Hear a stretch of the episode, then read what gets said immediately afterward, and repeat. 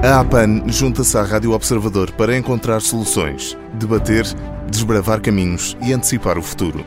Os temas que são importantes para os anunciantes, para as marcas, mas acima de tudo, para si. Juntos, estamos a anunciar o futuro.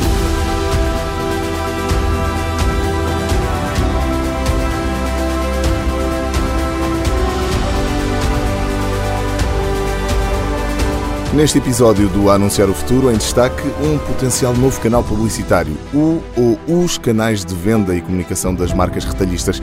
Vamos perceber que tipo de oportunidades é que este canal traz às marcas e aos consumidores e para nos guiar num género de expedição pelo mundo do retail media, convidamos a pessoa indicada. Miguel Almeida, diretor de Mídia e de Social Media da Sony AMC. Miguel, bem-vindo. Obrigado por se juntar a nós. Olá, Hugo. Eu é que agradeço o convite da APEI e do Observador para estar aqui convosco. Começamos então pelo início, ou como diriam os ingleses, first things first. Retail Media, o que é? Uh, o que é? Uh, na realidade, e acho que um bocado como em tudo na vida, depende um bocado da ambição que se possa colocar sobre o assunto. Uh, acho que será, será mais fácil se se eu voltar um bocado atrás e tentar enquadrar um bocadinho pela perspectiva mais do retail e depois ver como é que o tema do retail cruza com o tema da mídia.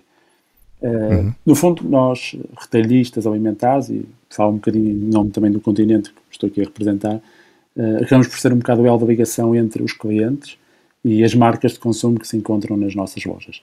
Uh, que nos, e, e aí, nessa perspectiva, nós acabamos por ser uma casa de grandes marcas, uh, onde temos marcas de grandes parceiros, mas também marcas como a nossa própria marca como Produtos Continente. Uh, o importante uhum. para nós é, no fundo, conseguir atrair o máximo de clientes uh, para os, aos, nossa, aos nossos espaços uh, e ser relevante para, para cada um deles que nos visita. E a forma... Ou seja, na prática, trabalhar marcas dentro da grande marca que é a Continente. Exatamente. No fundo, nós chegamos a ter tantas marcas de, no nosso espaço e, portanto, a nossa, forma, a nossa preocupação é por continuar a potenciá-las de forma a que garantimos uma relevância grande para os nossos clientes. Uh, e aqui é aqui um bocadinho esta forma que acaba por ser diferente de cliente para cliente. Uh, nós procuramos tentar satisfazer essa necessidade de forma transversal, mas isso toca numa compra que pode acontecer num canal online como o continente.pt, mas também uma compra no espaço físico, como qualquer uma das nossas lojas que temos espalhadas por Portugal, Uh, e depois outras variáveis, como o tema da variedade que existe, a qualidade dos produtos, a proposta de valor, o tema do serviço, ambiente de loja, portanto, um sem número de, de, variáveis que acabam por ser mais valorizadas por uns clientes do que por outros. E depois, por fim, e se calhar não menos importante, claro, de, de, todo, que é o tema do marketing e da comunicação, uh, que é aqui que entra o tema, no fundo, do retail media. Nós, marcas, como o caso do Continente, temos ao nosso serviço a, a, a oportunidade de trabalhar por via de paid media, de own media ou de earned media. E quando vamos de own media, uma marca como a nossa acaba por ter imensos touchpoints diferentes de, que podemos usar. Temos o tema da loja física, o tema da loja online, sites, aplicações, social media, SMS, mailing, newsletters, um sem número de touchpoints que podem ser ativados quando queremos comunicar com esses clientes. Algum que seja mais fácil ou mais difícil de trabalhar?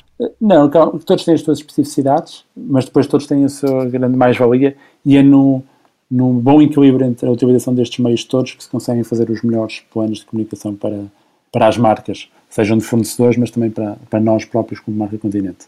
Depois há aqui uma coisa que é interessante, que é quando nós cruzamos isto, que são meios, de certa forma, que já temos dentro de casa, mas também com dados de consumo nesses próprios meios, porque hoje o digital, muitos destes meios da computação digital acabamos por conseguir medir um bocadinho o que é o consumo feito em cada um deles, mas também quando cruzamos com dados de consumo nas nossas lojas. Isso permite-nos desenhar depois planos de comunicação muito em função de resultados uh, e conseguir depois até estimar, por via do histórico que nós temos de relação com o nosso cliente, de forma mais ou menos preditiva, uh, um bocadinho aquilo que pode ser a capacidade de potenciar mais ou menos um tema e bem como personalizar a comunicação que é realizada. Até há aqui um ponto que acho que pode ser interessante partilhar convosco, que é este exemplo mais recente, o teste da Mariana, que já, já, alguns ouvintes já poderão ter sido impactados por esse. É um tema que lhe é bastante é próximo. É bastante próximo, exatamente. E é um tema que, na realidade, foi muito, foi muito criado por tema da ONMedia.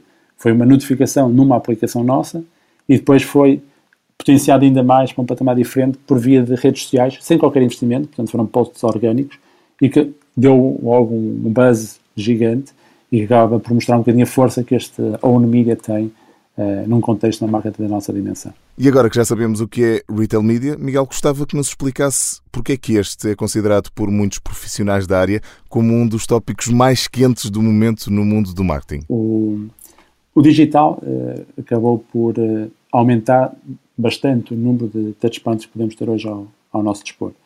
Se calhar eu faço aqui um, um paralelo que acho que pode ser interessante para tentar entender melhor isto, mas o tema dos influenciadores, no fundo, nasceu um bocado porque as redes sociais deu-lhes o poder de ter nas suas mãos um canal para distribuir as suas mensagens, terem uma voz. Eh, e essa relevância maior ou menor que cada um deles tem permitiu impactar mais ou menos pessoas. Nós, no nosso caso, retalhistas, eh, somos um bocado isso. Nós somos também um canal de distribuição de produtos, essencialmente, é o nosso core business, mas estamos a tornar-nos cada vez mais e de forma natural também um canal de mídia. No fundo, uh, há aqui uma preocupação grande que temos que conseguir monetizar todos os contactos que vamos ter regularmente com, com os nossos clientes. Uh, e se, cruzando com isto, conseguirmos medir tudo o que é feito a nível de comunicação, e por parte do consumo, tanto nesses meios como também depois na, nas nossas lojas, conseguimos criar momentos efetivamente relevantes para o consumidor e para as marcas que, que estejam a procurar falar com, com esses mesmos consumidores. E Miguel, fa faço-lhe aqui um desafio. Eh, acredito que não seja fácil responder a esta pergunta, mas marcas ou consumidores, quem é que tem mais a ganhar com o retail media? Eu acredito que nestes casos, por norma, temos que procurar uma que seja um tema win-win. Uh, ou seja, eu acho que isto é importante para as marcas porque conseguem otimizar a sua, a sua comunicação uh, e é importante para, para os anunciantes porque na realidade vão receber uma comunicação muito mais relevante para eles e, portanto, vai-lhes tocar de certa forma, de, de forma bem mais uh, relevante do que outra comunicação que seria completamente distante do, do que é a sua necessidade. Exatamente, o direcionamento e a relevância da comunicação aqui em, em prática. E em Portugal, há exemplos de sucesso e de boa aplicação do, do retail media? Falta alguma coisa? Falta. O, o, o, que eu ou seja, eu acredito que com a ambição que nós acreditamos que isto pode ter, um projeto desta dimensão, não há, não há um caso eh, bom ainda eh, em Portugal. Eh, na realidade, eu acho que isto acaba por ser ainda mais uma tendência do que uma realidade e deve-se, se calhar, a dois, dois factos. Um, um primeiro, é, isto acaba por ser um tema muito transformacional e, portanto, há um, uma necessidade de redesenhar um bocado a organização para conseguir levar este tema de forma muito holística eh, e depois o tema também do, do know-how que é necessário, tanto em equipas internas, bem como parceiros que nos possam apoiar, e isso acaba por ser, como eu dizia, ao ser transformacional, acaba por ter o seu, seu tempo de maturação. Eh, há um ponto que é, que é importante que acaba por mostrar um bocadinho a dimensão que um, que um projeto deste pode ter. Nós estamos a falar que as, que as, lojas, as marcas que nós temos dentro das nossas lojas são, a nível de, de mercado publicitário, são marcas que valem sensivelmente cerca de 25% do investimento auditado, auditado publicitariamente.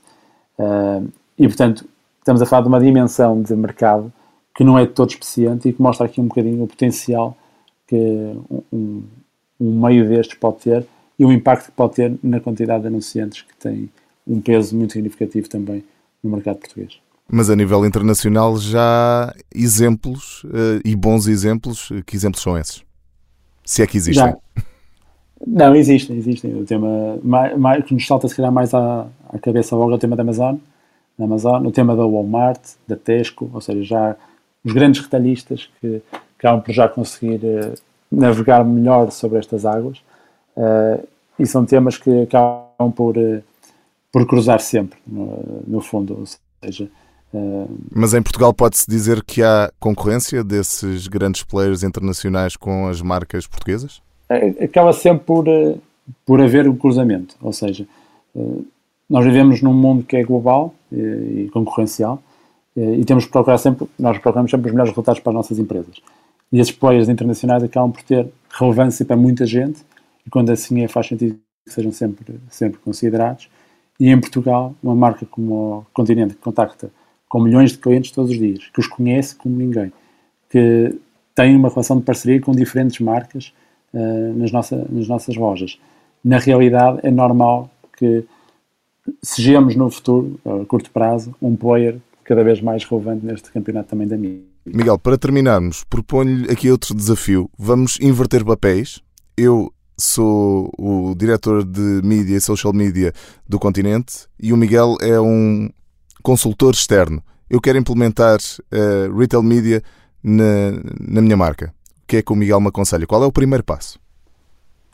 O primeiro passo é conseguir ter um assessment bastante grande e profundo sobre quais são os meios que nós temos hoje ao dispor, que estão hoje ao dispor na, numa marca. Uh, depois dessa identificação, ter a certeza que temos um nível de eficiência muito grande na forma como, como os usamos ao serviço da nossa própria marca.